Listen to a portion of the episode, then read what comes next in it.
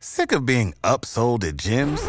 My guy, you're currently a base member. For $90 more, I can upgrade you to our Shred membership. For $130 more, you'll be a Swole member. And for just $300 more, you'll reach Sweat Platinum. At Planet Fitness, you'll get energy without the upsell. Never pushy, always free fitness training and equipment for every workout. It's fitness that fits your budget. Join Planet Fitness for just $1 down and $10 a month. Cancel anytime. Deal ends Friday, May 10th. See Home Club for details.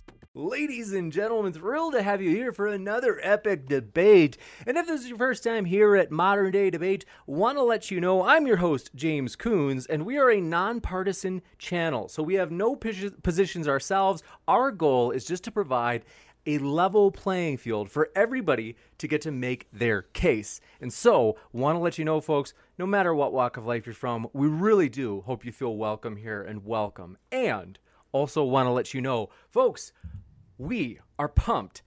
This basically modern day debate, the podcast has launched, and it's been months now. But I am so excited that we've gotten so much. People have been downloading the podcast a lot, which is super encouraging. So we hope it's a value to you. And if you have not tried it yet, well, hey, pull out your favorite podcast app, find us on there. As I'm just super encouraged, it's apparently useful for people, and so that's just awesome. And so with that Want to let you know the details for tonight's debate. We're going to jump right into it, folks. So, in particular, we are going to give it over to, to, to Justice Walker first, followed by Tom Jump for their opening statements, then about 50 to 60 minutes of open conversation, and finally, Q&A at the end. So if you happen to have a question, feel free to tag me in the live chat with at Modern Day Debate. That'll make it easier for me to see your question in the chat. And as always, folks, do want to encourage you. We're all about attacking the argument. And we encourage you to stay focused on attacking the argument rather than the person. And so, with that, I'm going to introduce our guests or give them a chance more so to introduce you to their links. As folks, if you want to hear any more of our guests, you certainly can. I have put their links at the very top of the description box below. They're waiting for you right now. What are you waiting for? So, first, Justice, thanks so much for being with us. We're thrilled to have you here. What can people expect to find at your YouTube channel linked below? Thank you, James. Uh, people can expect to find just uh, basic uh, videos about our life here in Siberia, the work that we do, um, as well as in the future after this debate. I hope to be launching a podcast, and so I'll be putting up episodes on the YouTube channel about home education and my views on that. So basically, faith, farming, and family. That's what we do on my YouTube channel. You got it thrilled to have you here and also thrilled to have my twin brother back, Tom. Glad to see you, buddy. What can people expect to find at your link in the description? Um, I do candid scare videos of Steven Steen and James. So I like walk up behind them with a balloon and pop it and then record their reactions and upload it on YouTube. That's what I do for fun. That is my hobby in the spare time. You can find that on my YouTube channel along with James's OnlyFans, only only on my YouTube channel exclusively. What a um, nasty guy. Nobody scares me like Tom Jump does, that's for sure. And with that, we are excited, folks. We're going to jump right into this. And so, excited to hear your new take, as this is a brand new topic, which is also exciting. So, Justice, the floor is all yours for your opening. All right. Uh, one, uh, once again, thank you so much for having me, James. It's wonderful to be here on modern day debates. I ran across modern day debates. I don't know, quite a while back on the on the YouTube channel. You guys were still pretty pretty small, and um, very big thanks again for doing the podcast version. That helps those of us who are on limited satellite internet and have limited access to get some pretty good pretty good debates uh, that way. So. Um, as has been said, my name is Justice Walker. Um, just as by means of introduction, I am a missionary, farmer, uh, entrepreneur, father of three, home educated, home educator, live in Siberia.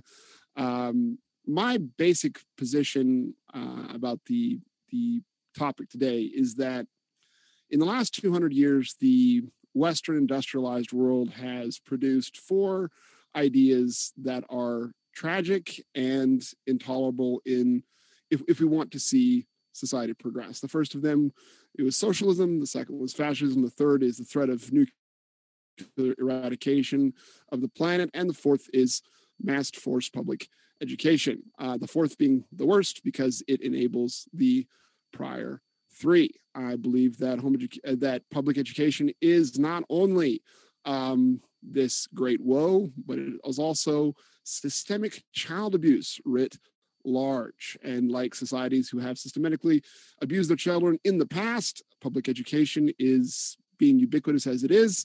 Um, we don't we don't see it for what it is, and it takes a little bit of um, abstraction, stepping back and looking at it to kind of observe that. Um, my case against public education is based on three basic uh, observations or three basic positions, three basic premises. The first of the the first is a historic observation of how children have always been raised in the family prior to uh, in the United States, the last hundred years, in the Western world in general, the last 150 or so years. Um, as well, the second premise is that public education is not about education to begin with at all. Uh, that's not its goal in general, and that is explicit. This is not some sort of conspiracy theory, but can be demonstrated from the documents and from the history. The third is that uh, public education um, is a menace to free society, and if we would want to continue to grow up in a democracy and raise our children in a free society that is free from tyranny. We must abandon this form of education. So those are my uh, the basic three stage attack on the public education system, um, as well as I support home education for exactly the opposite reasons. of course, I believe that home education gives is both natural, uh, historically has been the way that families have always socialized their children, and thirdly, it has uh, wide wide-reaching societal benefits as it would especially if it would be implemented on a larger and larger scale. So, beginning um, with historical, uh, it, it, goes without saying that in in the history of humanity, um, public education is a novelty. It's a unique thing. Uh, in the past, uh, it was always the role of the family to educate their children, especially up to the point of uh, specialization when a child was uh, expected to go and, and specialize in some trade. Um, this has been the historic norm uh, and was so until in the Western world just over just around 200 years ago, um, when the Prussian state first uh, was the first one to begin to experiment with the idea of uh, public education. In 1806, uh, Napoleon des- destroyed the Prussian army at the Battle of Jena.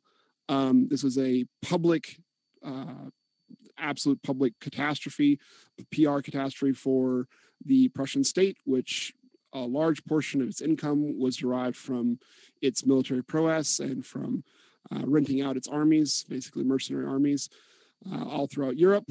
And the uh, Friedrich Wilhelm, King Friedrich Wilhelm III, I think it was, is, is the uh, proper title, was basically looking for an answer of how this ragtag army of French revolutionaries could possibly defeat his uh, mercenaries.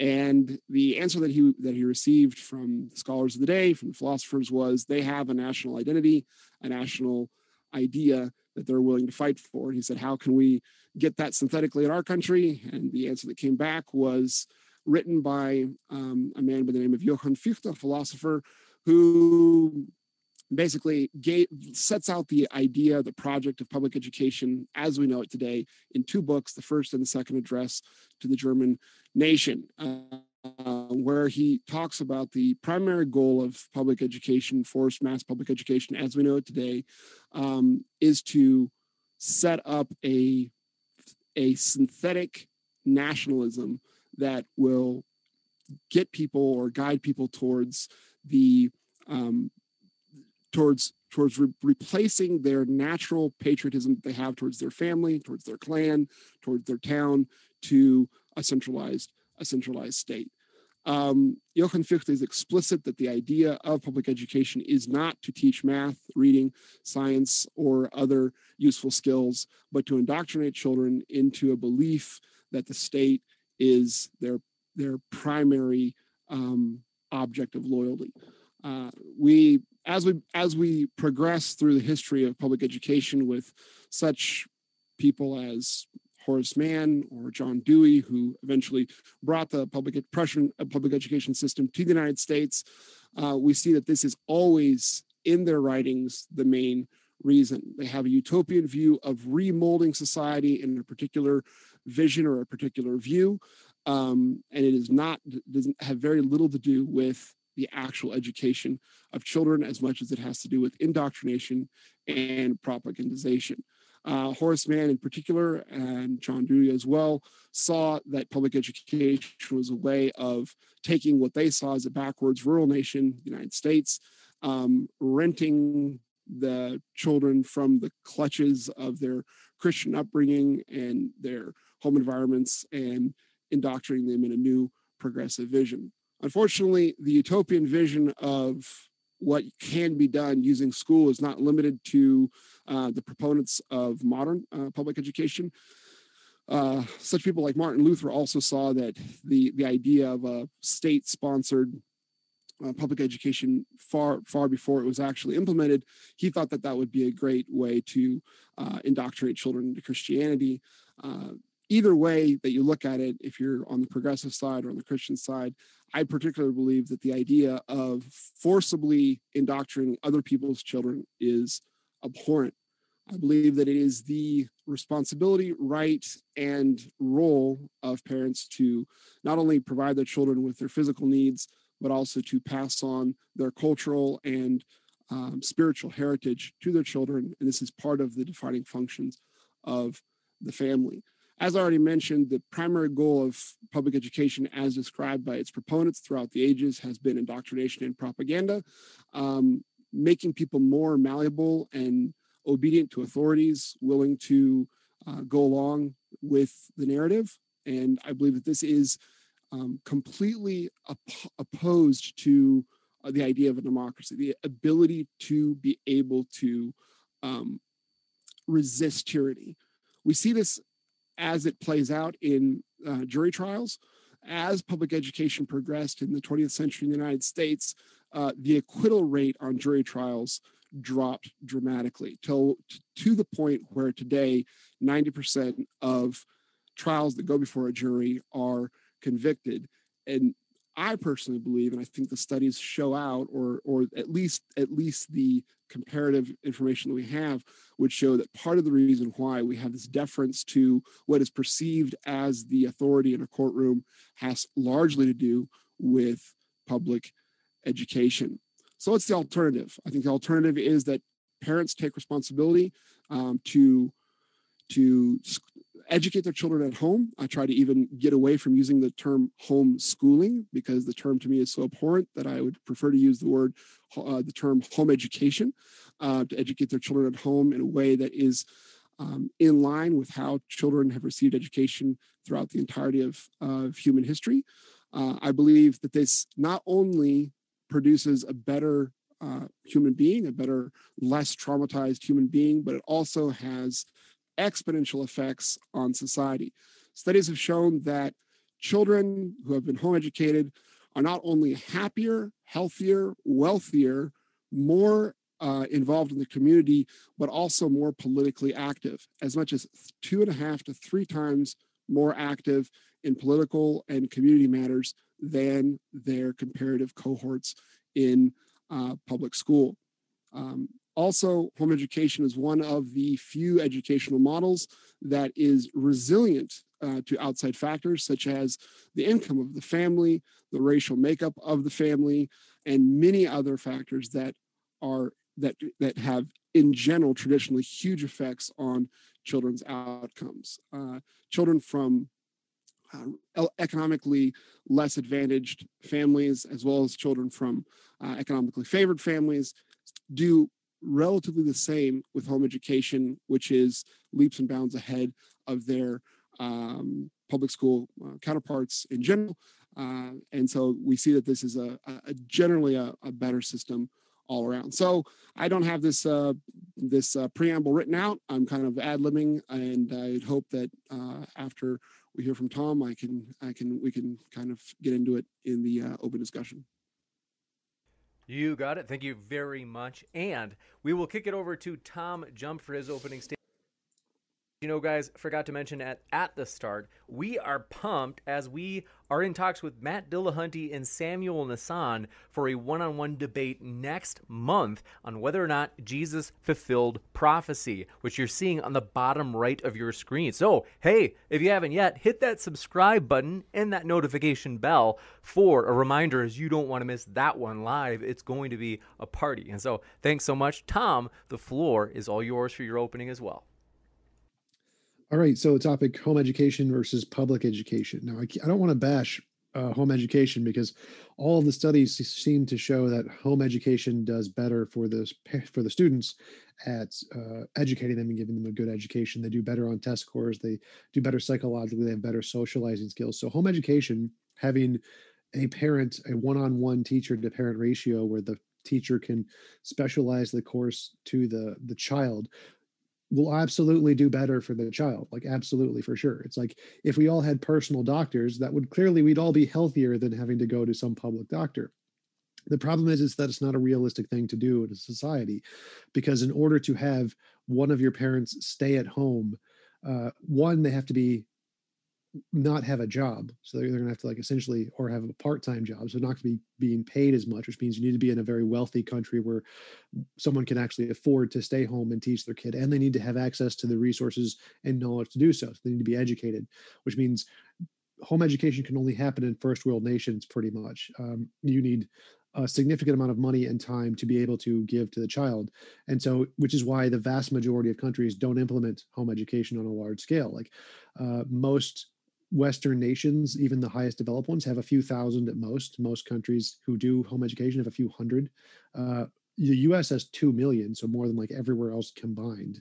But again, this is only possible in an extremely wealthy nation where you have access to all of the, the technology and resources from the government to do this it's not a realistic thing to be able to be implemented on a systemic level. You can't have uh, an education system of people being taught this for the entire country and have a, a, sustainable literacy rate, which is why the implementation of public schools is one of the biggest contributing factors to global literacy over the past two centuries. Uh, from the Global Education Network or whatever, from a historical perspective, the world went through a great expansion in our education over the past two centuries. This can be seen across all quantity measures. Global literacy rates have been climbing over the course of the last two centuries, mainly through increasing rates of enrollment in primary education. Secondary and tertiary education have also seen a drastic growth, with global averages years in schooling being much higher now than 100 years ago. Despite all these worldwide improvements, some countries have been lagging behind, mainly in sub Saharan Africa, blah, blah, blah. So, uh, the public schools are essentially the major contributor to fixing uh, global literacy rates. And a population that's better educated has less unemployment, reduced dependency on public assistance programs, greater tax revenue. Uh, education also plays a key role in uh, reducing crime, improved public health, and greater political and civic engagement.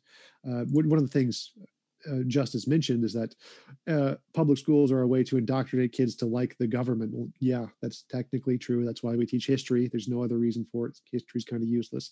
We just teach it to indoctrinate the kids into getting involved in political and civical engagement, and it works. I mean, that's a, a good thing in a sense that we want people to be engaged in politics, preferably not by manipulating them, but it does get them engaged. And so, and the only way to do this is through public education. Like doing uh, home education isn't going to work on a systemic level again because you need parents who can stay at home. Like if we were back in the 1950s where women didn't work maybe maybe that's a possibility but we're not. Like people have to work people have to get a job.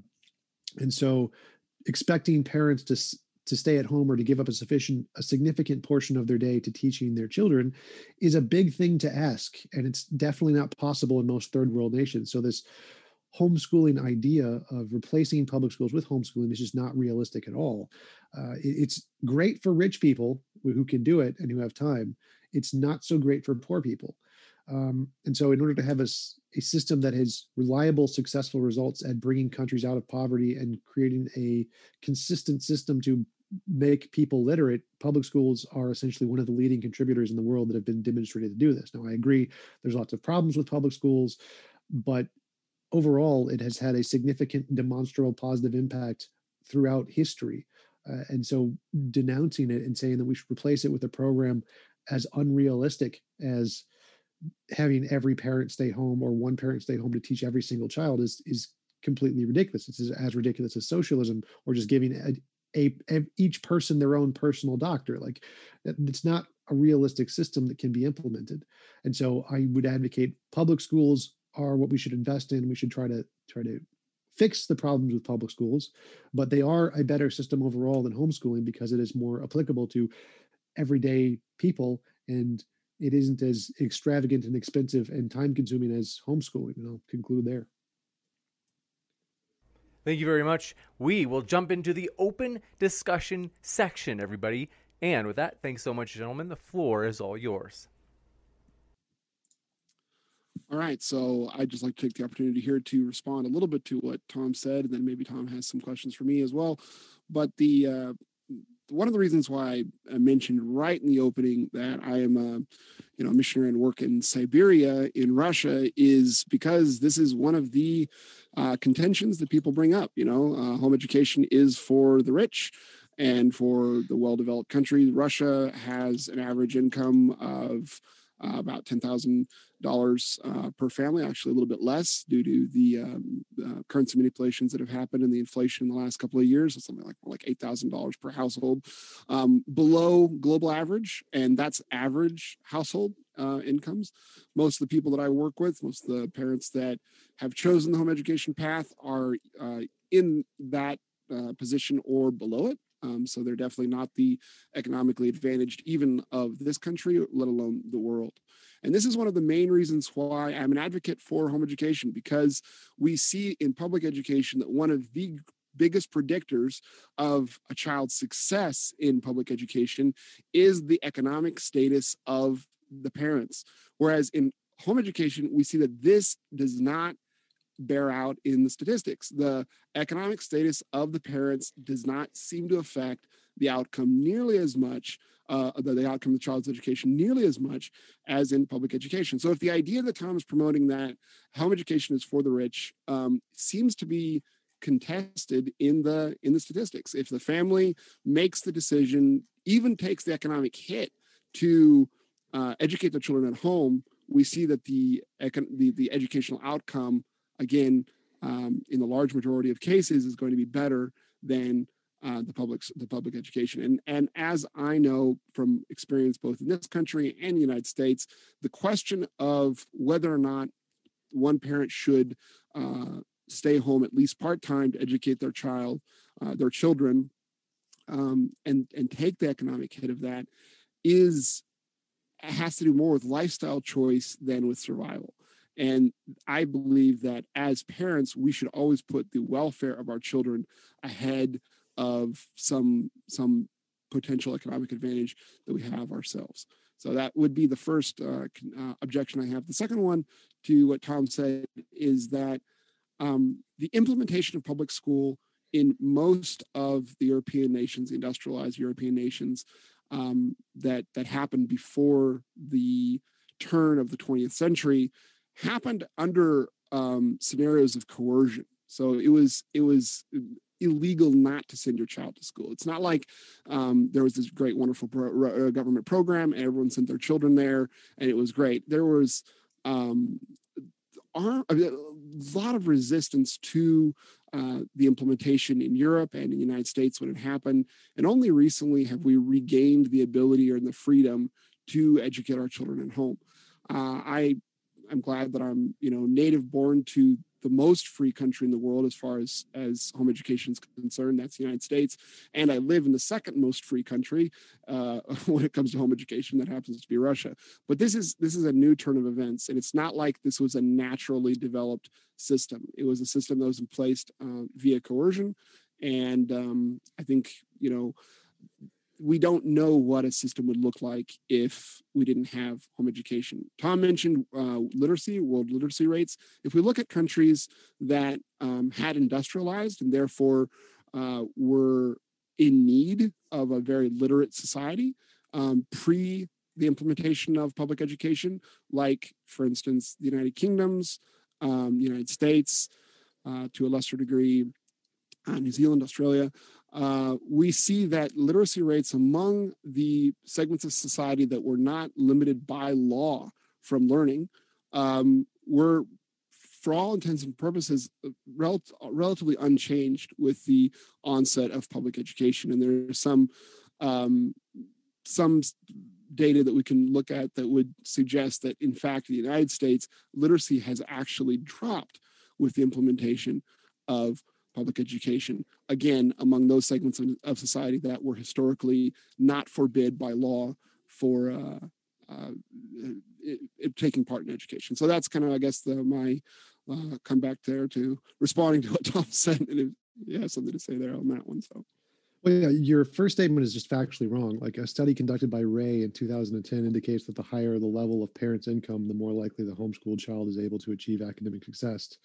That's just one of the papers I found. Ray Brian, 2010, Academic Achievement and Demographic Traits of Homeschool Students, a nationwide study.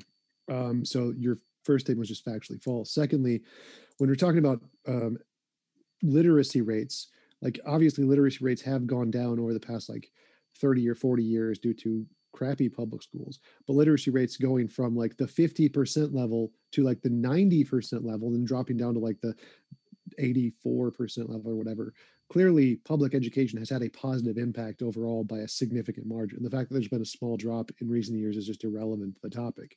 Um, so so those points didn't really make a difference. You said that the the public schools aren't really for or homeschools aren't demographically for the wealthy well that's just not fault not true at all. Like india homeschooling is legal but only like 500 to 1000 children are in homeschool in india. Well why is that? Because they need to work.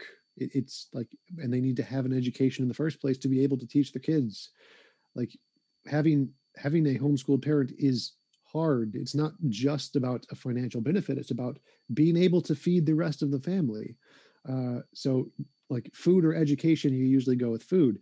It's not just like you can d- choose to give up most of your hours of your day to to raise your kid and teach them schooling and just it's some loss of some extra money that's a benefit of a first world nation like all the the examples you mentioned are still like first world nations they're not india they're not pakistan uh, like austria 2000 uh, kids being homeschooled, Belgium 500, Bulgaria fewer than 100, uh, Czech Republic 2,500, Denmark 400, Estonia 100, Finland 400.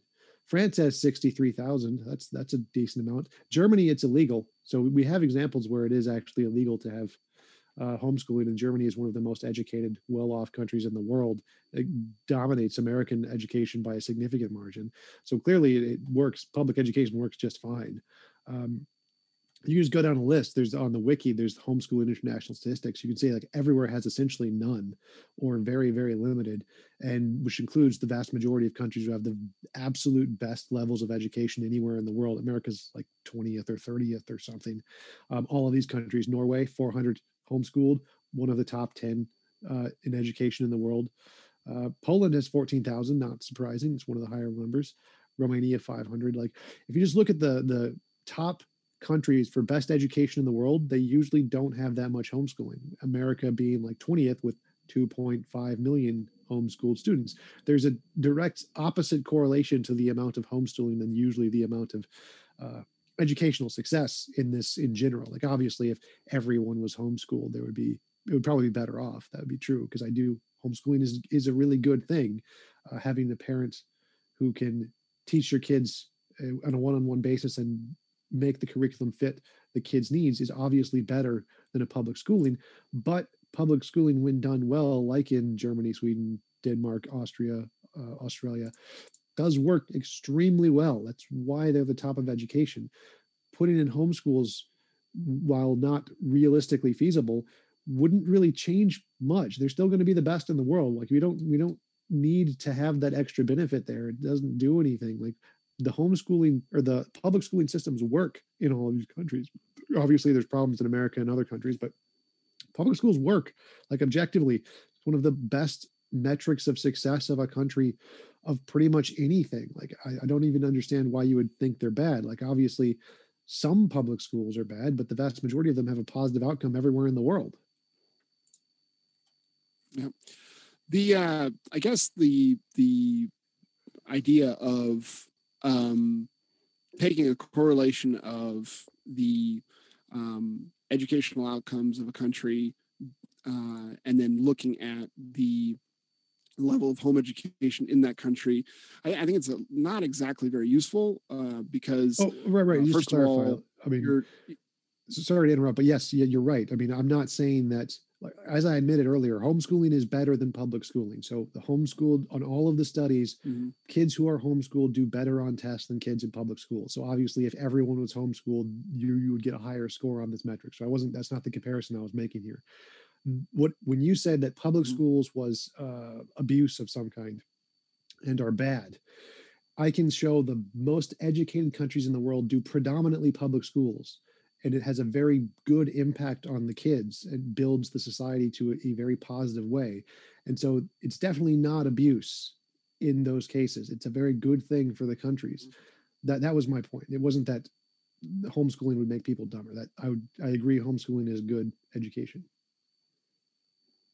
mm-hmm.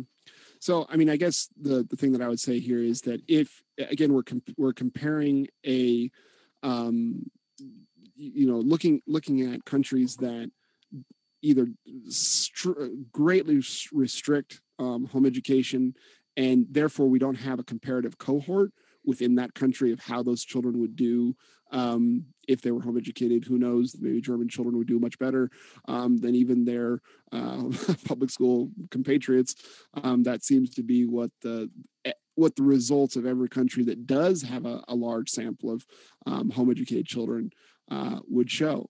Um, so again, com- comparing those two things, I don't think has has much usefulness. I, th- I did misspeak in my probably probably misspoke um, in my opening statement um, when I and and again in my rebuttal when I said that if if I said in fact that the economic status of the parents has no effect on the educational outcome. Um, of course, economic status does have effect even in home education. What I what I meant to say was that it has it, the effect is the home education is more resilient to the economic environment of the family.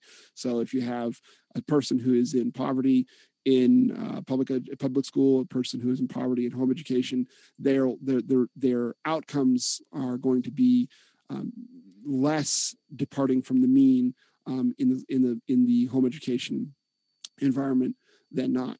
Um, so that is, I mean, the primary primary thing that I'm that I'm trying to say. And the the other thing is is that uh, what was the other thing I was going to say? got, got, lost here, lost my train of thought. But uh, maybe maybe you have something to say there while I'm trying to remember.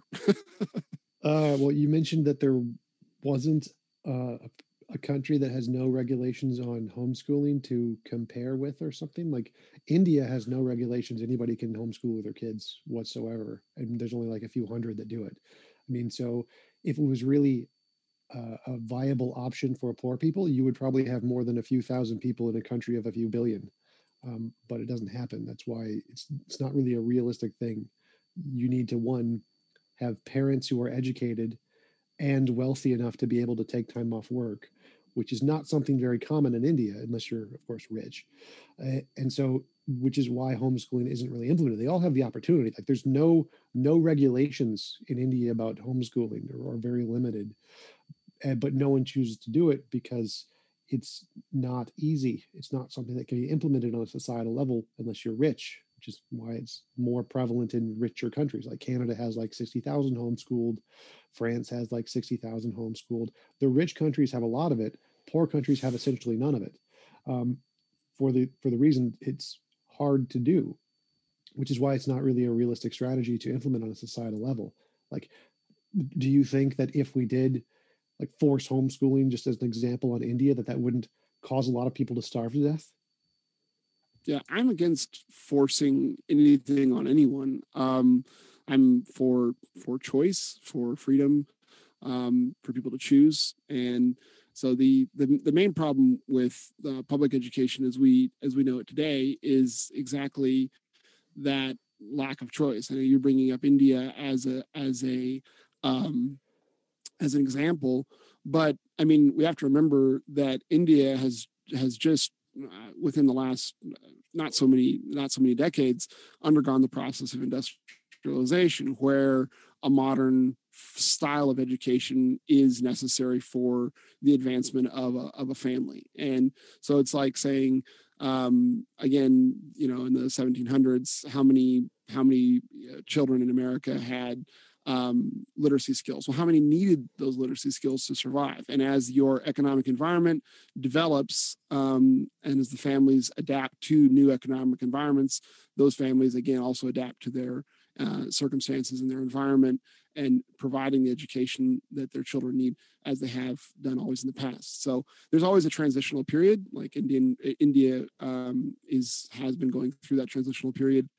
And um, it'll be interesting to see uh, first of all, if they retain their uh, stance, uh, legal stance on home education, um, or if they uh, decide to implement um, laws that would e- either regulate or limit um, access to it, and um, in the in the future, and then see as people as the economic environment develops, um, what people would would then choose.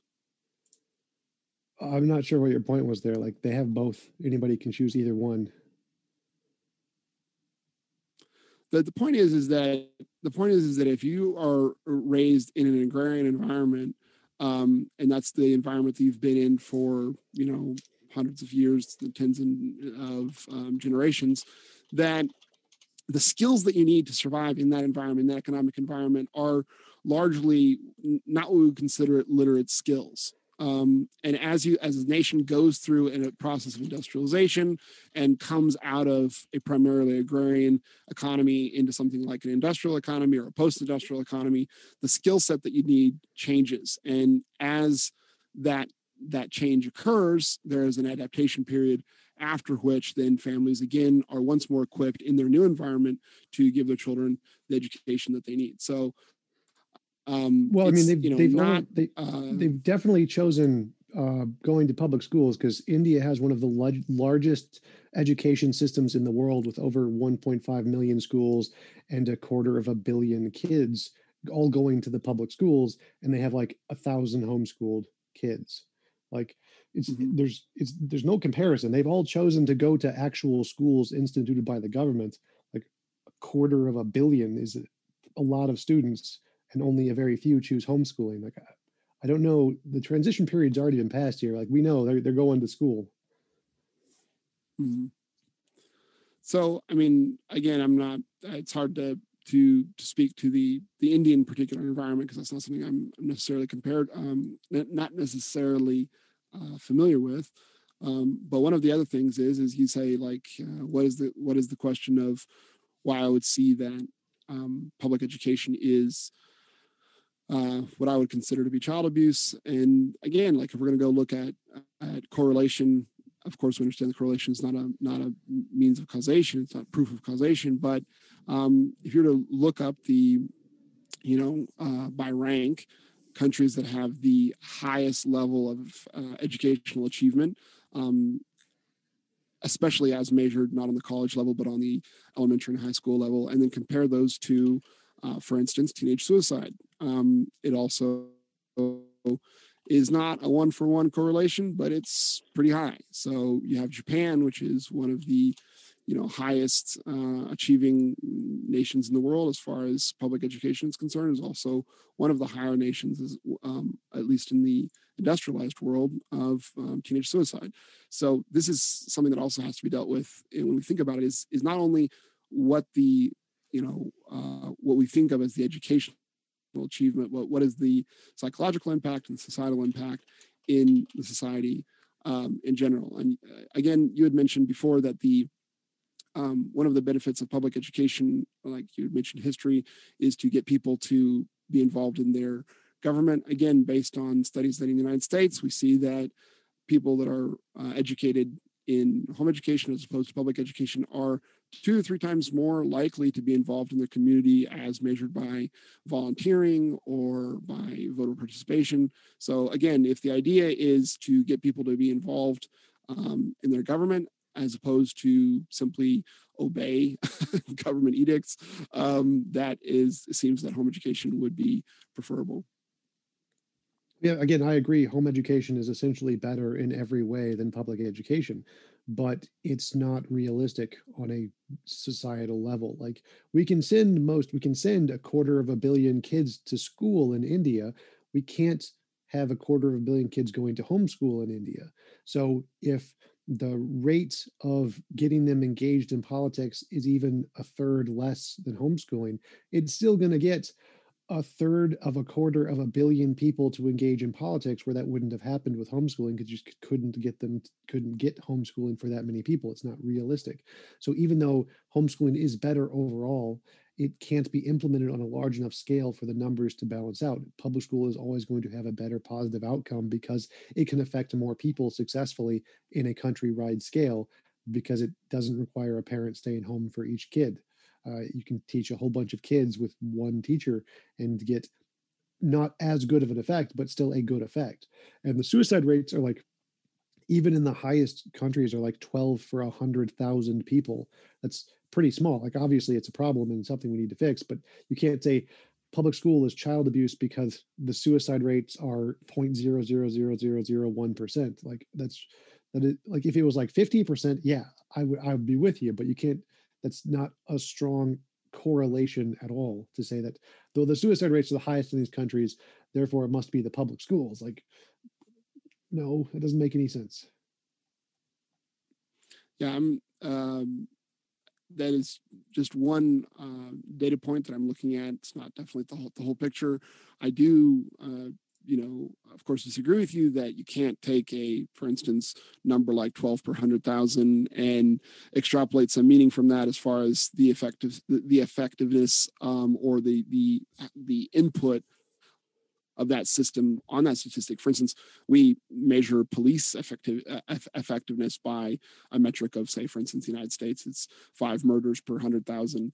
Um, and we definitely use that as, on average, we definitely use that as a metric of the effectiveness of police. So if we well, were to sure, look at the other, the other, the reverse, the point um, of the police, it's something that we stop, can definitely. The point of police is to stop crime. So the way we would measure if police effectiveness is the, is the crime rate directly, but how do you correlate uh, public schools and suicides. Like that doesn't that doesn't seem to have any connection directly at all. You can't just say that well because there are suicides it's due to the public schools. It's not that doesn't make any sense. You'd have to show that there's a correlation between those two things not just that countries with both of them are have both because that's just like saying uh the of course of tires, i mean you'd have to you have to look at a you, you, there definitely takes a, a, deeper statistical analysis to say that definitively but when you look at example after example after example that the you know uh, success rates in public school are positively correlated to um, higher suicide rates. It to me, it just like gives you pause to think about it and say,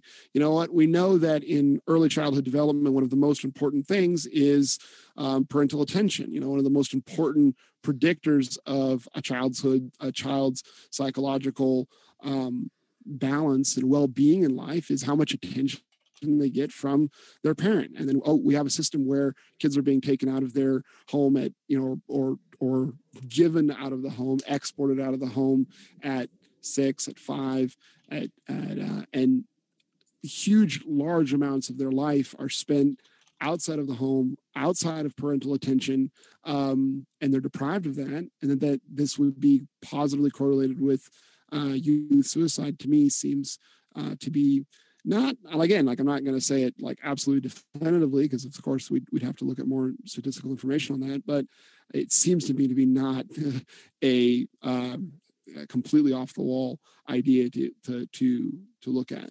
Again well, it does... the the idea of of what is potentially implementable in on a societal level i you know i, I don't think that just because something is hard to do or um, or hasn't been done before doesn't necessarily mean that it can't be done or even shouldn't be done. Again, if we're looking at the effect of home education on the educational outcomes of those who do participate in it, we might say, you know what, look, this is actually a better system. We see that the idea of the um, you know 19th century utopists was that we would create a, a, different kind of society through public education. That hasn't turned out to necessarily be true. So we also see that home education is a better system.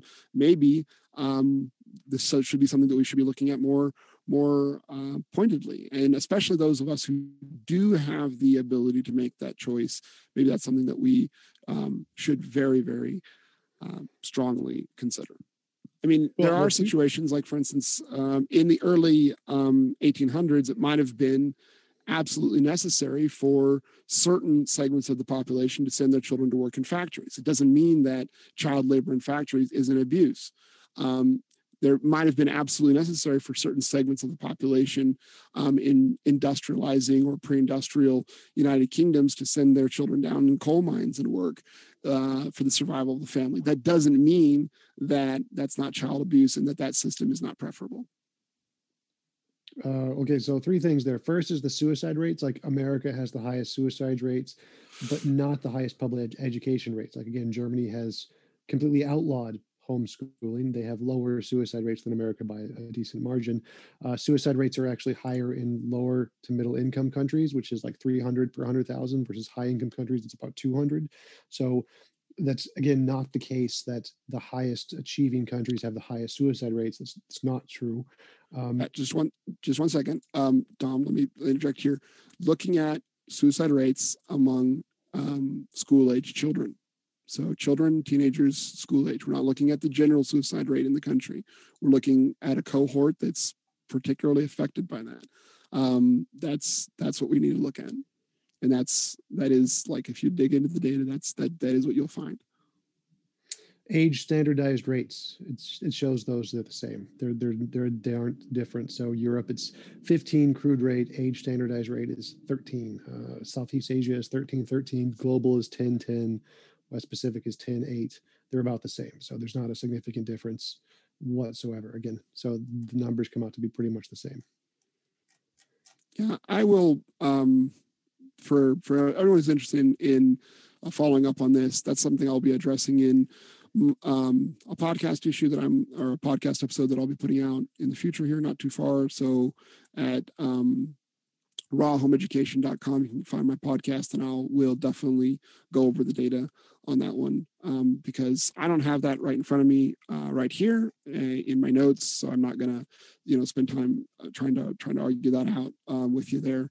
But um, but I do, you know, again, I have seen to my satisfaction that's borne out in the data. Okay. Uh, the second thing you mentioned was the implementation. You said just because it's hard, we shouldn't do it, or we shouldn't not do it, whatever. Like, it's not just that it's hard, it's that if we did it, millions of people would starve to death. The, the problem isn't that it's hard. The problem is, is that it would kill everyone. Like, if we implemented homes, like the reason I said if we force everyone to go to homeschool, like obviously I'm also against forcing anybody to do anything. But if everyone in India chose or forced to do homeschooling instead of public schooling, and one of the parents had to stay home instead of going to work, I'm not talking about forcing the kid to work, I'm talking about the parents, then they would lose a significant portion of their income, which they need to feed their family, and they would starve to death. So the, the problem here isn't that it's hard, it's that it's completely impossible to do that and to feed the family in most standardized countries. Uh, you, you just can't do it. So the problem isn't about the difficulty, it's that it's not possible without killing people. Uh, so I mean, yes, it's better, just like it's better to have every every give every person their own personal doctor. And sure, I would be totally for that if it was possible, but creating 50% of the population, making them doctors to give every person a doctor is completely unrealistic. It can't be done. The same reason we can't do public school or homeschooling for, because to have one parent to one kid and stay at home and not get the money to feed the family is not realistic in most third world nations. A lot of first world nations, it is possible. And I agree. If you do have the money to homeschool, you probably should. It's significantly better for the child in many ways, but it's not a realistic thing to apply on a systemic level. All right. So the the contention that I have here is that for the vast majority of, of you know human existence, our development on the planet as a as a species, home education has been the norm, and somehow you know uh, somehow we didn't all starve to death um, because we were being home educated. And and when there was starvation in the past and privation, it was largely due to the absence of you know in industrialized methods of food production and so forth and so on. That has very little to do with whether or not um, you had a second person um, you know two two household in uh, two income household or a single income household or whatever i mean even up until recently um, in the United States, uh, historically speaking, uh, families were not necessarily uh, double income. Um, and so, again, the historical norm that uh, agrarian societies have had, where you know dad is out uh, being the the breadwinner and mom is home um, taking care of the the more domestic domestic chores, which would, which also included the primary education of children. Uh, I don't see that that sets up a situation where millions of people are starving. I see that that's a, pretty uh, hyperbolous statement. Take into consideration that as a percentage of income, uh, the amount of money that any family on the earth today spends on food um, or even basic needs of life is as low as ever in the history of humanity. Um, I don't think that by taking half a day um, to work specifically towards the education betterment of your offspring um, is a death sentence or a you know something that's going to like oh no that the entire country is going to starve because uh, you know the population um, decides to to proffer their the education of their children over over economic advantage.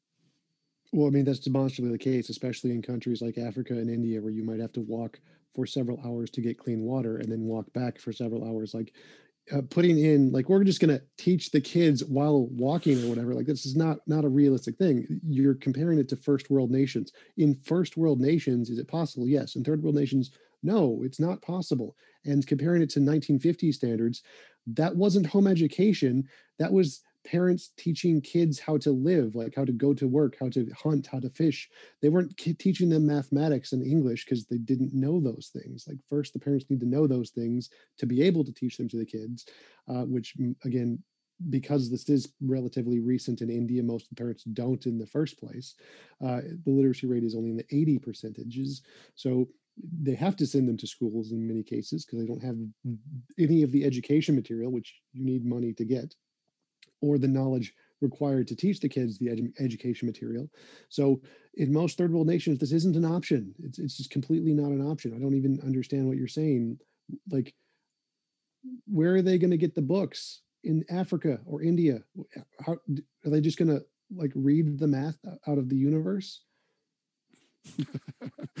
um, you and I both understand that in the modern age, um, procuring of especially you know the the rudiments of an education, the, the necessary rudiments for for education. You just mentioned it, books, um, is you know takes the, the just a minimal amount of of uh, necessary economic investment. But again, like going back and saying this system is not uh, doable because um, we can find societies that are at a economic level where it's uh, difficult to implement or or even looks impractical to implement. Is the same thing as saying you know in an economic environment where it looks like we should have child labor um, that that isn't um, preferable.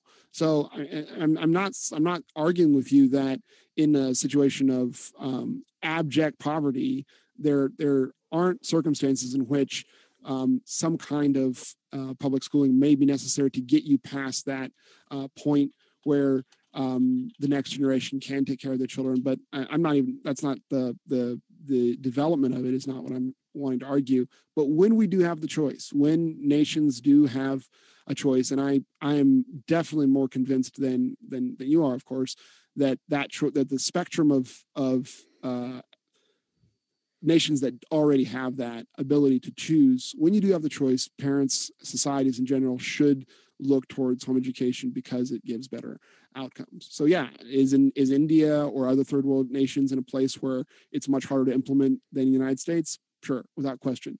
Uh, should parents in uh, economic uh, environments that would allow for it um, make that choice? Absolutely they should. And should countries who are developing a public education program look more seriously at home education as a mainstream option. um, I think the the data again bears out that absolutely, without a question, without a doubt, they should. Yeah, I, I agree with you there. Home education is great for the people who can afford it, and if we could subsidize it with the government, that'd be great too. I'm I'm happy with that.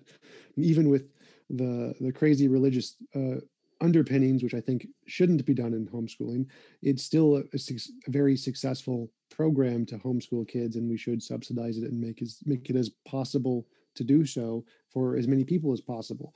But again, the vast majority of people, even in America, can't really afford to homeschool their kids because many of them need to work two jobs at uh, underpaid jobs for under minimum wage. It's not possible for them to do it, like especially for single moms who make up a very large portion, or uh, parents who both have very low paid jobs in America. Because you can't just do like what they did in the 1960s because the pay has dropped so dramatically. The average pay in America and other uh, first world nations, the average pay comparatively to now from back then when you did have a single parent uh, income is significantly lower.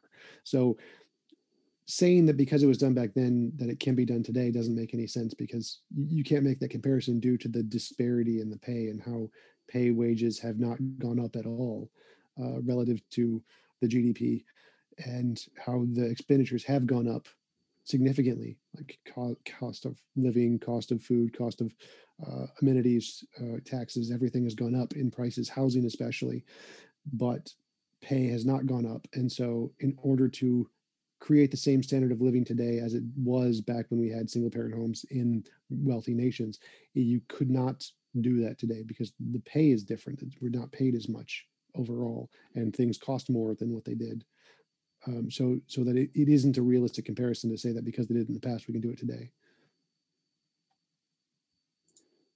Yeah. The, I mean, the comparison that I'm making is not to the 1960s, that I'm making comparison is to the, the you know, the 19th century um, and prior to the 20th century when home education was forcibly foisted on the United States, as well as many other, most other European nations. So, like in the 1960s, home education was almost unheard of, right? Largely why? Because it was illegal in most states in the United States um, until uh, parents began to fight fight for their rights to educate the children um, on their own. And uh, so, I mean, the comparison I'm making is not to the you know golden age of the American um, worker. I mean, the comparison is to you know the industrializing pre-industrial America, where of course, if you compare comparative household incomes to then, we're doing much better than we were way back then. Um, and still, we found time to educate our children. And when you have um, look at the data of you know the relative rates of literacy um, even then, um, with when you take into consideration the classes of people who are not legally prohibited from learning, um, then yeah, it's it's uh, still pretty still pretty good. So again, um, we're not comparing to the 1960s. We're comparing to something earlier, and basically saying that if we could do it in an agrarian pre-industrial society, we can do it now, and we see that the idea that um, you know, again, the utopian progressive idea of their uh, 19th uh, century that if we can just, um, you know, have the, the education of the children being um, taken care of by the state, then that will give us uh, this great utopian society that has not panned out. But we see in every case that home education seems to be to be better, uh, largely because it is the natural and the normal way of doing things. And and, and, that that is the function one of the functions of the family is to socialize and educate their children to the standards of the society that they're living in so um, again i i believe that your your your first contention that it's not practicable in all nations everywhere as the economy of the world stands today um, and your example of india is a good one um, you know i've already stated my contentions with that uh, my objections to that contention. But when it comes to the United States, I am uh, for the vast majority of people, it's it's definitely a choice of um, some you know marginal economic advantage over the advantage of your children. Um, and again, this is looking at from a perspective of someone who uh, has worked and lived in both countries, both the United States and Russia. Russia being a lot less economically advantaged than than the United States. Uh, well, the first thing is like if we're talking in the 19th century, like American literacy rates was like in the in the 70 percentage range and it's gone up to like the 90 percentage range since compulsory education so if you're comparing to then that would be a significant decrease in literacy uh, so i don't think that's a good comparison to make if we're going based off the 19th century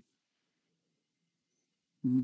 we're you're looking at um, the pre-public school so public school is uh, government public school is basically implemented in the uh, right at uh, the beginning of World War One and into uh, the, the post-war interim war period was the first large expansion of public education in the United States. So what you should, what should be doing is comparing the results of post-industrial United States, so the late 19th century, early 20th century, with you know some subsequent generations. And um, there there was a small uptick, yeah, I will admit that, um, but it wasn't uh, that significant.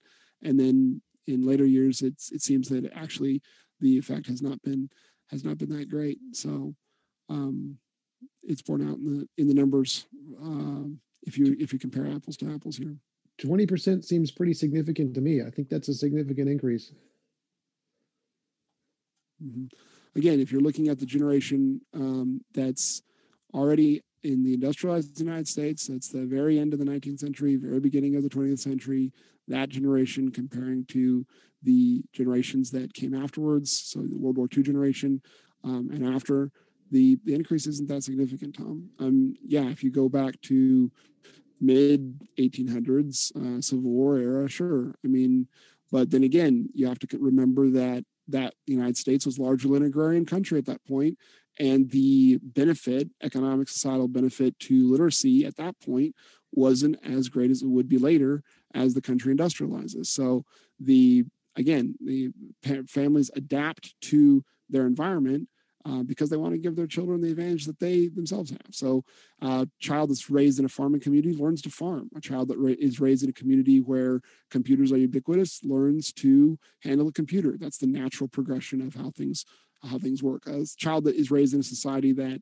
values um, STEM knowledge is going to be exposed to that just by virtue of the fact that they're in that society. I mean, this is just is just naturally what happens.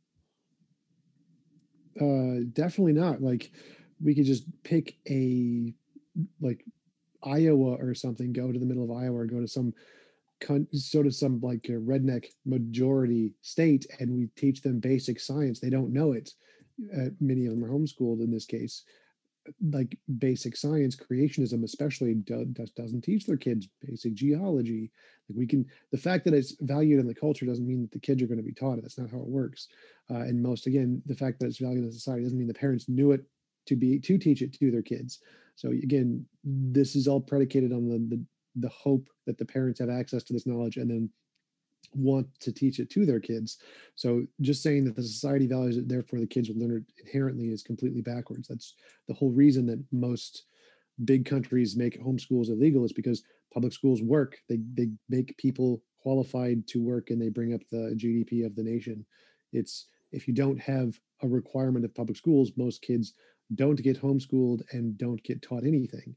It's not that, well, if you just outlaw public schools or whatever, most kids are going to get homeschooled. It's not going to happen. Most of them just aren't going to get educated.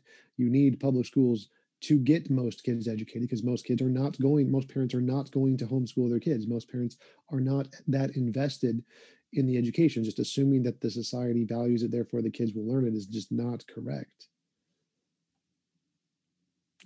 I mean, again, that's uh, a point of a point of disagreement between you and I, in that in the sense that um, we see that that again the the the level of uh, of, of, education um, in home education versus public education whenever it's compared is always is always better. And the explicit reasoning that the that the architectures and engineers of, of public education gave for public education has nothing to do with teaching science has nothing to do with teaching math or basic literacy. The the fundamental reasons of the architects architects of public education are always they're, they're, they're, it's always a political motivation. So saying that we need public education to advance science or to advance uh, general learning goes against the the premise of the people who actually built that system. Um, the system was never said. I mean, explicitly, Fichte, Johann Fichte says that the goal of uh, educating children publicly has nothing to do with teaching them uh, reading, uh, writing, or arithmetic. You know, uh, it has to do with a formation of social consciousness, and that to me is again, um, it it it it goes against the idea that we need public education to teach um, science or to teach uh, certain things that are valued by society. The observation is that the things that are valued by society, um, parents will pass on to their children. Um, and that that is of course you can we can find anecdotal uh, evidence to show that that's that that's not true but if you look at the larger uh, statistical analysis especially of again like we always we've talked about and you agree with that the the success rate of between um, you know uh, public and home education bears it out that that parents actually are invested in their children and actually do want to give their children the best that they can. And so again do we need to reform um, the system to allow for more people to, to take advantage of this particular option? Um, yeah, I would agree with you there too. You know, if we take into consideration that the average um, school age child, uh, basically the the, ed, the cost per annum cost of their education is somewhere between in the United States, depending on the state, somewhere between eleven and thirteen thousand dollars per child. Yeah, if you were to give um, your average family uh, that money as opposed to putting in the public education system would they be able to afford home education? Sure. So are there necessary reforms to make this idea uh, more palatable more more easy to adapt? Absolutely. Would would there be things that we could do to make it easier for parents? Sure. Um, that does not mean that does not build a case that uh, home education is not a viable option on a societal level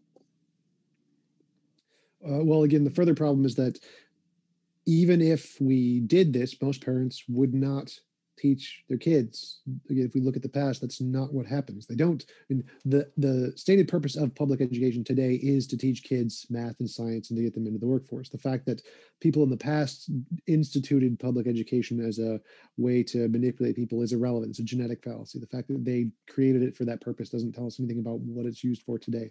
The reason most countries implement public education today is because they want people to work. They want people to be educated and make discoveries and invent and invest companies.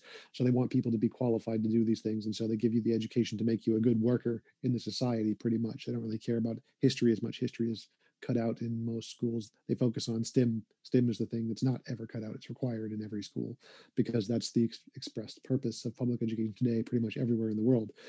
Like obviously, it was used for manipulation in the past and still is today with the Texas Board of Education uh, manipulating of the historical data. But majority of schools know today it's about science. That's what we teach people, assuming that the parents are all going to buck up and be good teachers and teach their kids is a ridiculous uh, ideological hope that is it's not realistic. Mm-hmm.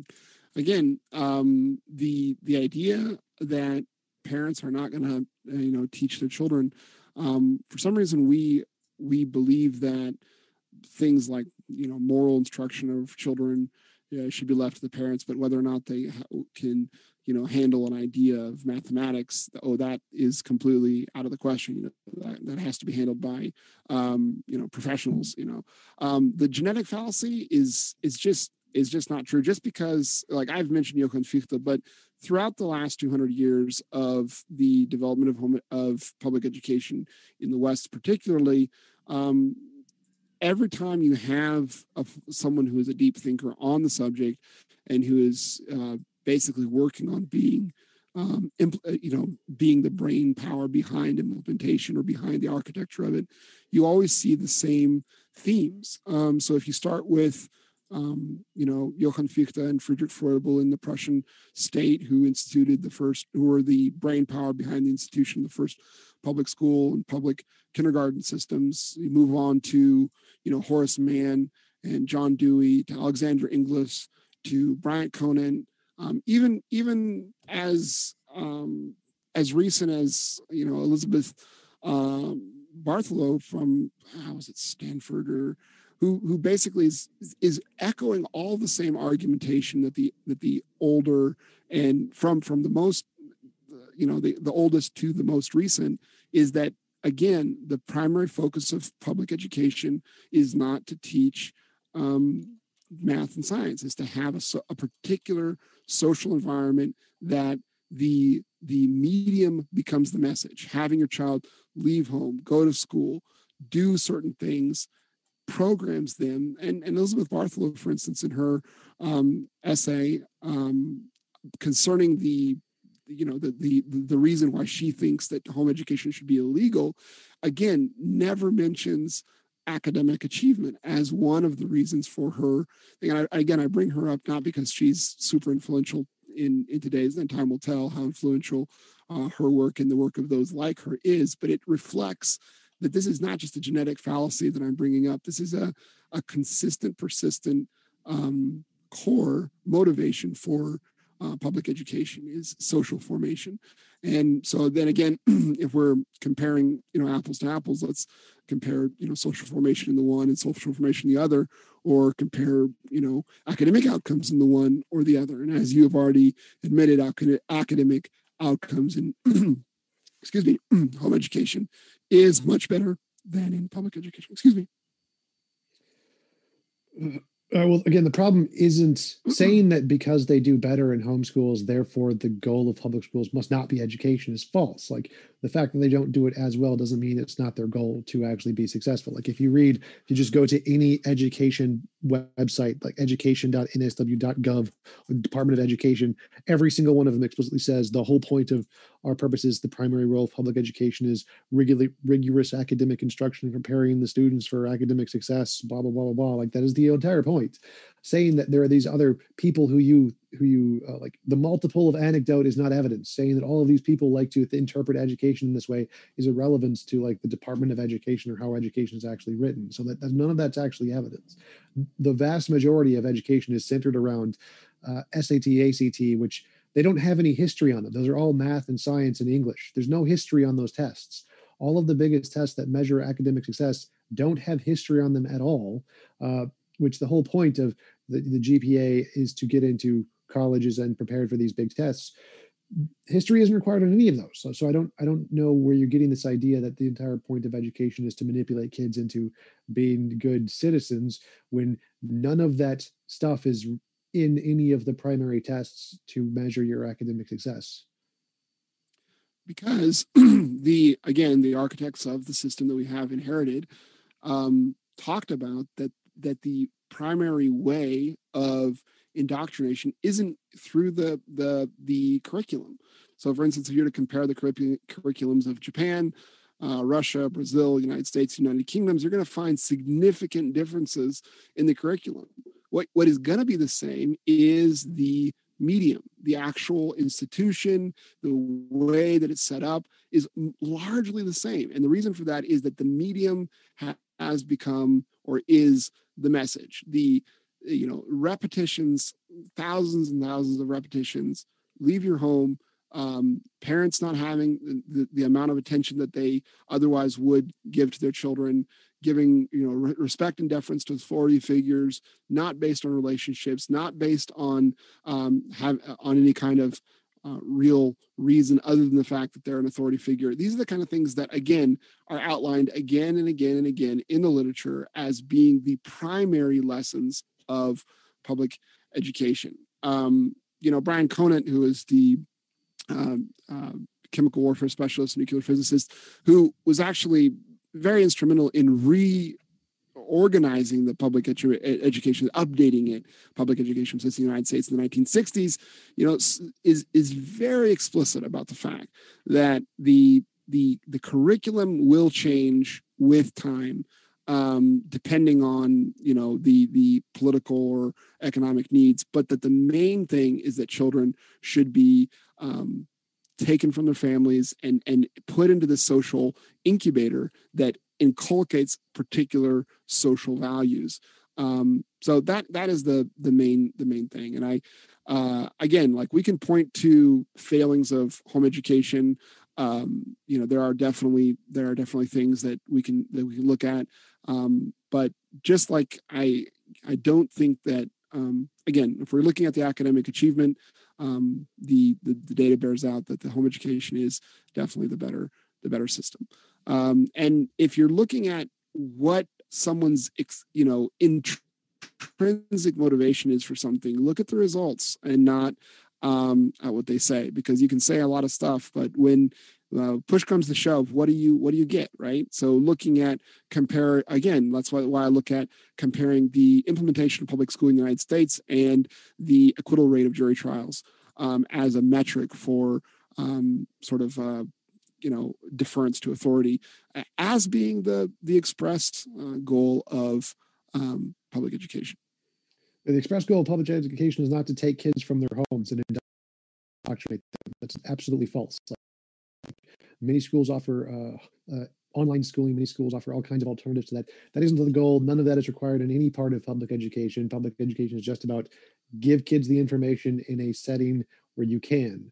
So if since because things are becoming online more, nobody's against online education. Like it's fine, no one cares. The, the the reason we have a school is because you need the kids to be in the same vicinity to hear the teachers. This is not like a grand uh, 4D chess conspiracy to get kids indoctrinated into the society of going to a school every day and being stripped from their parents. It's just that's that's how you get them to the source of information because the source of information is the mouth of another human being. Uh, there's nothing except in, for except for historically except for historically all the thinkers who have who have been the architects of of public education have been influential in that then the main names that you can point to all say that except for that like and and, and multiple and one of the things evidence. just, their just really matter. Yeah just but but it does matter. Um and here's and here's one of the reasons another another thing to think about and that is why are these alternatives available for instance in the united states today? Why are you know distance courses and online courses and all, you know pretty much every state in the union you know uh, more or less allows for home education with varying levels of, dist- of restriction? You know why is that? Well it's because back in the 1960s and late in 19, late 1960s 1970s and 1980s you had a generation of parents a couple of generations of parents who fought tooth and nail for the right to do that it wasn't like the government was like, "Oh yeah, you want to educate your kids at home? That's fine, no problem." Um, this, it was it was a battle to regain those rights, and so to just say like, "Oh, you know, everyone's fine with home education and you can do online courses if you want," is avoiding the the the girl in the room that no uh, society you know the government especially the united states uh, or not especially but in the united states in particular was definitely against it um, even you know 20 30 years ago. Again genetic fallacy you can't say well ah it was instituted by these people who have this motive that they wanted to adhere to. It doesn't matter. Like if someone built a hammer with the motive of building like a, a, a prison or whatever, you can use the hammer to do all kinds of other things that they didn't intend. The fact that the people who may have started the education system did it for this reason is irrelevant to how it is being used today. A, it doesn't matter. It's a genetic fallacy. Uh, the whole point of education is to make people good workers to promote the economy. That's, that is the entire, in every economics class you ever take. Why is education important? Because we need people to go to work.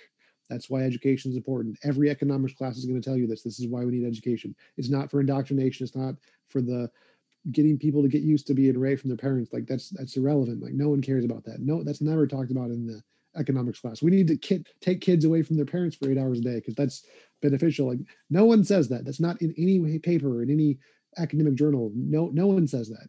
Um, it, it's all about making kids smarter so they can work because we, we, want people to build the economy up. That's the point of education. That's the only thing the government really cares about is their tax money. Again, um, when you look at the, and again, you know, I know you'll say that you know multiple of antidote isn't isn't evidence, but when you look at the people who brought the education system from Prussia, United States, who helped implement it, and throughout the 20th century have been responsible for the brain power of updating it all disagreed with you. Um, and they all believed that, you know, public school was more than just uh, a, a, way to teach people how to be better, you know, more literate. Um, so they don't uh, matter. Again, like I literally nothing my... they say matters at all. Like they can have whatever motives they want. The government can hire them to do work because the government wants them to do this job for the government's purposes, which is to make people be workers. The fact that those individuals have an opinion on their work is irrelevant. None of their opinions matter whatsoever. The only thing the government cares about is economics. We want our tax money. There's, there's no secret indoctrination of take kids away from your parents. That, that there's no benefit to that. No one in the government cares about that. They want kids to go to work. That's it. That's all they care about. Yeah, and again, um, I think that most parents probably have uh, higher aspirations for the children than just for them to go to work. oh, yeah, I agree. I don't think it's a good thing um, that, that, we're forcing kids to go to work. so, yeah, I'm I'm ready to go to Q and A. I think we've articulated our positions pretty clearly. You got it. Well, thank you very much. And want to let you know, folks, our guests are linked in the description. So if you want to hear more of our guests, it doesn't have to stop here. You can hear more by clicking on those links. And thank you very much for your questions, folks. Excited to get into these. So, first up, oh, this must have snuck by. Nice super sticker. Appreciate it from Mike Emge. Appreciate it. And P. Barnes says, how do you replace the social skills you gain in public education when homeschooling? I think that's for you, T Jump. Actually, it's for him, but I'll, I will answer it. Yeah. The social skills in homeschooling are actually usually better than the social skills in public schooling. So there's been a number of studies that have shown that in homeschooling, you have better social skills than in public schooling. Uh, public schooling, even though you have more interactions with people your own age, in homeschooling, the parents usually go are proactive in making their kids do social civic stuff and so even though you have, it seems like in public school you'd have more social interaction in homeschooling you'd actually truly have more social interaction get better socialized um, but you still get a lot of social interaction in public schools too because you're around people all day gotcha you're right. That was totally for justice. Long day. Okay, next one. But Seth? yeah, Tom. Tom answered Thank you, though, Tom, for humoring me.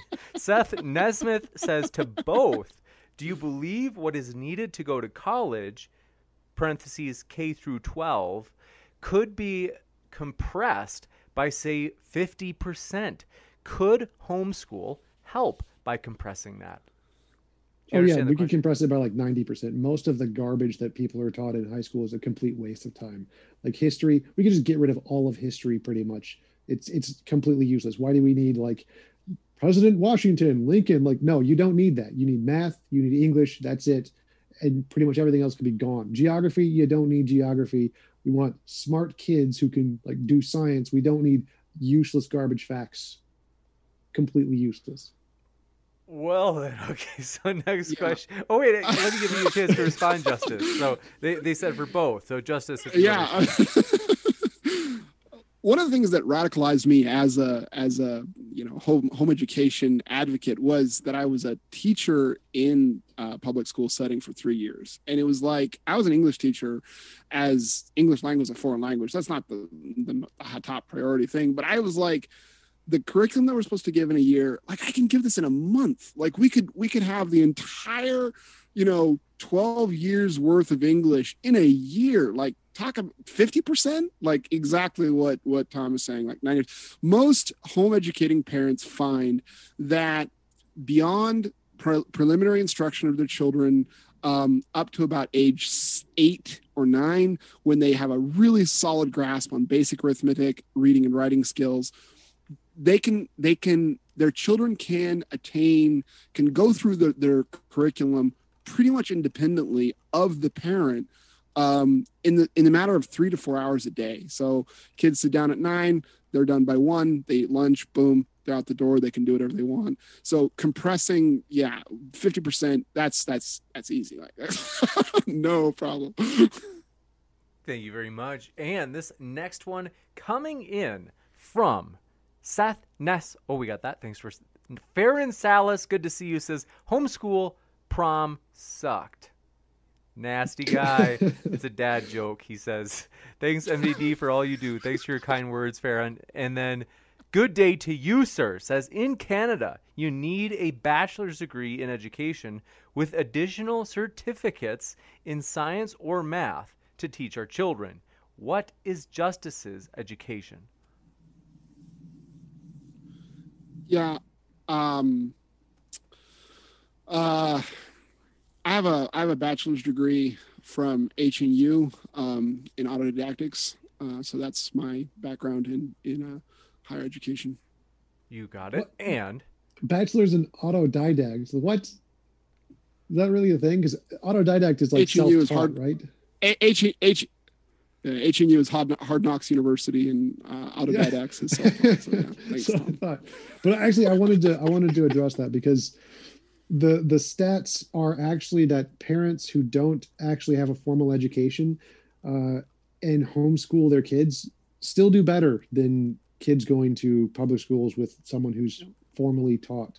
So the fact that parents don't actually have a degree in education, as long as they're invested in trying to teach their kids and take the time to do it, they actually do end up better than people with a degree.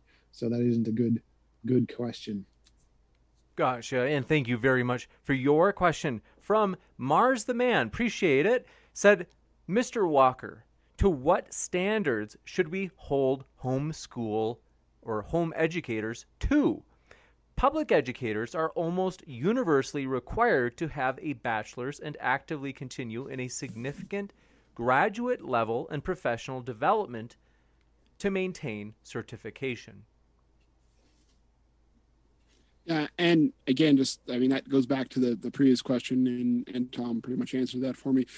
Thanks to to the to the strange arrangement that we the the strange and often beneficial arrangement we have in the United States legislatively, you have different states in the United States who have different levels of requirements for home education. And what you've seen is the, you know, parents having um, these requirements placed on them doesn't they, they don't do necessarily better. Like having uh, parents who do not have higher education, bachelor's degrees, what uh, teaching certificates, don't seem doesn't seem to have a big effect on um, the outcomes of their children. And again, the average outcome of the home educated child, re- regardless of the parents' uh, education uh, level of education, is is better than the average um, public schooler. So again, I mean the the question is.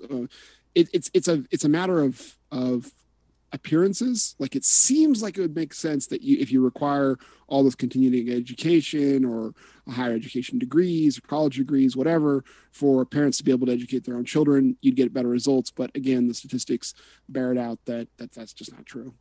Well as for a standard you could say the results. Like if the kids get higher test scores being homeschooled that's a good standard to hold it to.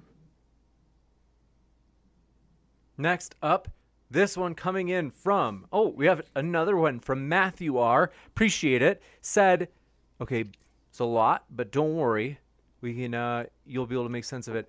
Even in first world nations, more than 60% of households, both parents work full time.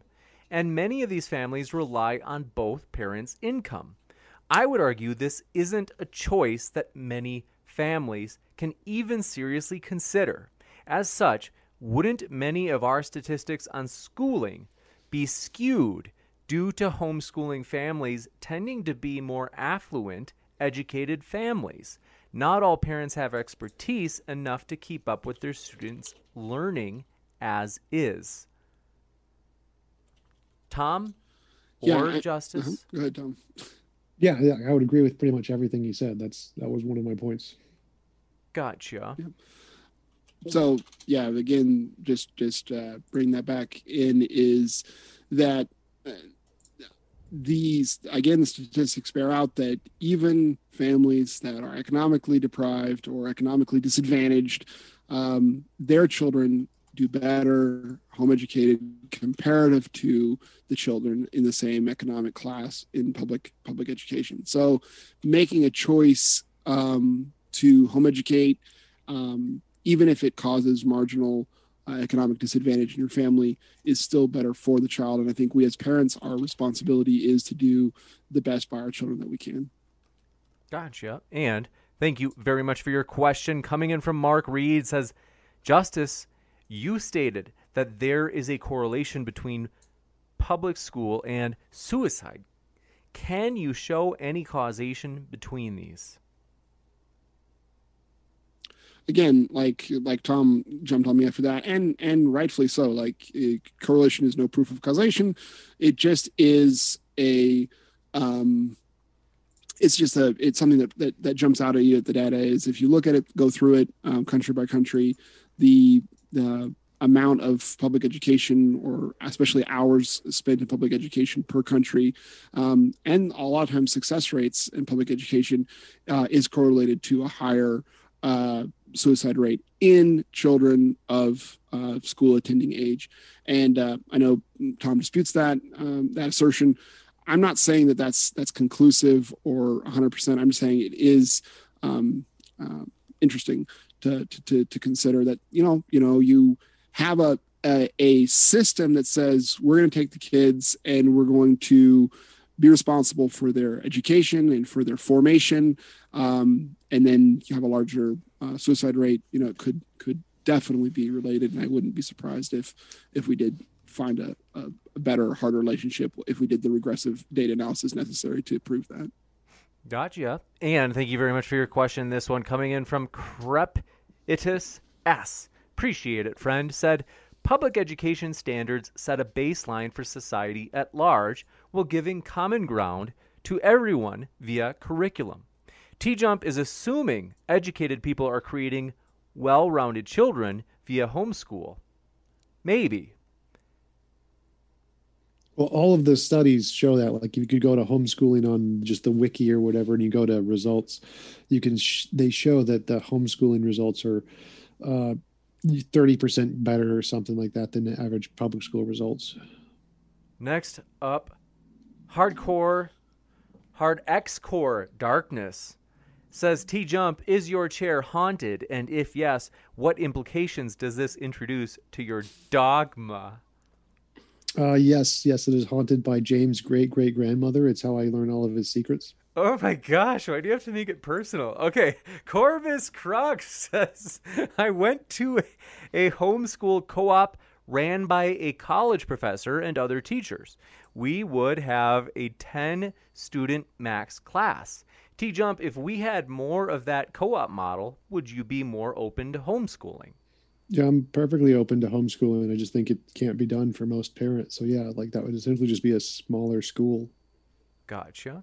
And thanks for your question. Silver Harlow, good to see you, says, Justice, those people you quote about why they wanted school are all dead now and no longer telling people how or why to run schools.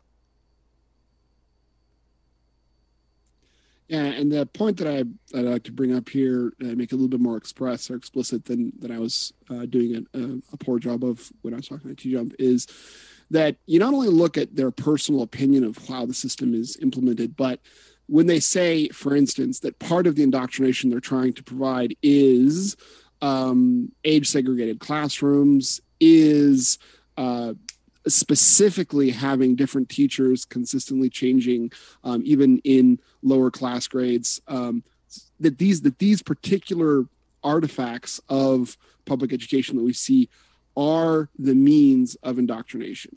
So my thing is is sure. I mean, maybe modern education you know, of course, your your local principal, your local school board isn't sitting there saying, you know, we the main goal of education is to indoctrinate children. But if you're using the same methods that were expressly, expressly, and explicitly put into place for that purpose, you got to ask yourself, is that still what's happening? And I think I think again with the correlation or looking at jury trial acquittals and as they drop in relationship with the implementation of public school across the United States in the late um, 1800s and early 20th century, you'll you'll I think that's borne out. Gotcha. And thanks for your question coming in from Gabriel K. Good to see you, Gabriel. Says, I hope you were joking about history, T Jump. Nope, history is garbage. You don't need it for anything. Like the quadratic equation, no human should have to right, well, quadratic equation. Next up, thanks for your question. I uh, I just have to have to have to have to just just have to disagree with DJ. History is important, man. Next up, uh... my Imp- Empedocles, appreciate your question. Says question for T Jump: Would you homeschool your children if you had the choice to? Oh no, you boarding school. Instant, instant boarding girl. school. Sorry, this guy. what was it that you said? instant boarding school as soon as they're like four Oh my goodness, Tom. until they're at least like 20. Do you think Godless Girl is going to go along with that? Next up, thank you for your question. Seth Nesmith says, a bit off topic, but do you think there's a correlation between Mississippi being the most religious state and it being the least educated? Yeah. the um the historically the the the historically the correlation between religi- religiosity education has always been positive in our particular context the united states. Uh, modern that is uh, something that as a religious person myself it's like gosh. Um but you know i think that's that's one data point and we, we have to take it on the chin Gotcha. And want to say, I forgot to mention, folks, want to request if you happen to identify as I N C E L, we are looking to host a debate on that topic. Don't say the word, you guys. Don't. Tom, I know you're you're, you're gonna. Don't do it. We are looking for a debate on that controversial topic. So we want you to, if you can, just shoot me an email at moderndaydebate at gmail.com if you happen to identify as I-N-C-E-L, as uh, we are really hoping to host a debate on that soon, and we have Nama Cates who would be willing to debate you on whether or not that position is reasonable. So we had one guy email. I haven't heard back from him. Very sad. But also want to remind you, our guests, Justice and T Jump, are linked in the description, folks. Now that the stream is ending, I mean, it's a great time to click on their links because you're probably like, hmm, I like that. I want more. So you can hear more at those links. We want to say a huge thank you, Justice and T Jump. This has been a true pleasure. Thank you guys so much for hanging out with us. Thanks for having us on. Appreciate it. and thank you james for hosting this thanks tom And ooh, last I love this question. Gabriel K. Last minute question says, "How about philosophy, Tom?" Oh yeah, totally useless. Just get garbage it, get rid of it, never teach it. Junk. Tom, are you serious? Yes, like kids don't need to know this. Kids need to know how to pay your taxes, how to raise a kid, basic morality, how to not commit crimes. Uh, those are the things. H- hygiene and health. It all of this garbage philosophy, uh, history junk. Get rid of it. Oh. Okay, so thank you very much for that. And in general i have oh, to agree in general i have to agree with tom except for except for about history i just gotta just you can't touch the history man I can't believe it. I am shocked. And I want to also, folks, speaking of Godless Girl, is it time to have Godless Girl on again? Uh, she apologized for her last time she was on. If you guys remember that, I think Tom was here. I was, I wasn't here that night. Converse was in charge. But was, that was the one basically, if she you've left that, in the middle to get a beer and then fell asleep at the end. That's that the one. Yes. Fell asleep. Okay. Sorry. Okay. I mean, we love Godless Girl, but we, uh, it might be time to have uh, her back on. So, uh, what, anyway, though, folks, we, we do appreciate Justice Walker and T Jump. It's been a truly fun time. So, thank you guys so much. I'll be back in just a moment, folks, with a post credit scene on upcoming debates. And so, thanks, everybody. Stay tuned for that. And one last thank you to our guest, though. It's been a true pleasure to have. Whoa, whoa, whoa, wait, this is a good one, too. Seth Nesmith, thanks to your last minute question, said, BS. What about logical fallacies, T Jump? Shouldn't they learn that? Nope, garbage. Complete waste of time. How to raise a kid, how to pay your taxes, how to manage your finances, how to live. Those are the things that kids should learn in high school. Everything else is extracurricular. Tom, And really? those things are those things and those things are best learned in the context of your family so there you go home education is the best Ooh, all right. Well, thank you guys. Uh, it's been a true pleasure. and so thanks everybody for hanging out with us. Be back in just a moment. And yes, very excited to share the upcoming debates with you. Be right back. Save big on brunch for mom, all in the Kroger app. Get 16 ounce packs of flavorful Angus 90% lean ground sirloin for $4.99 each with a digital coupon. Then buy two get two free on 12 packs of delicious Coca Cola, Pepsi, or 7UP, all with your card. Shop these deals at your local Kroger today or tap the screen now to download the Kroger app to save big today. Kroger, fresh for everyone. Prices and product availability subject to change. Restrictions apply. See site for details.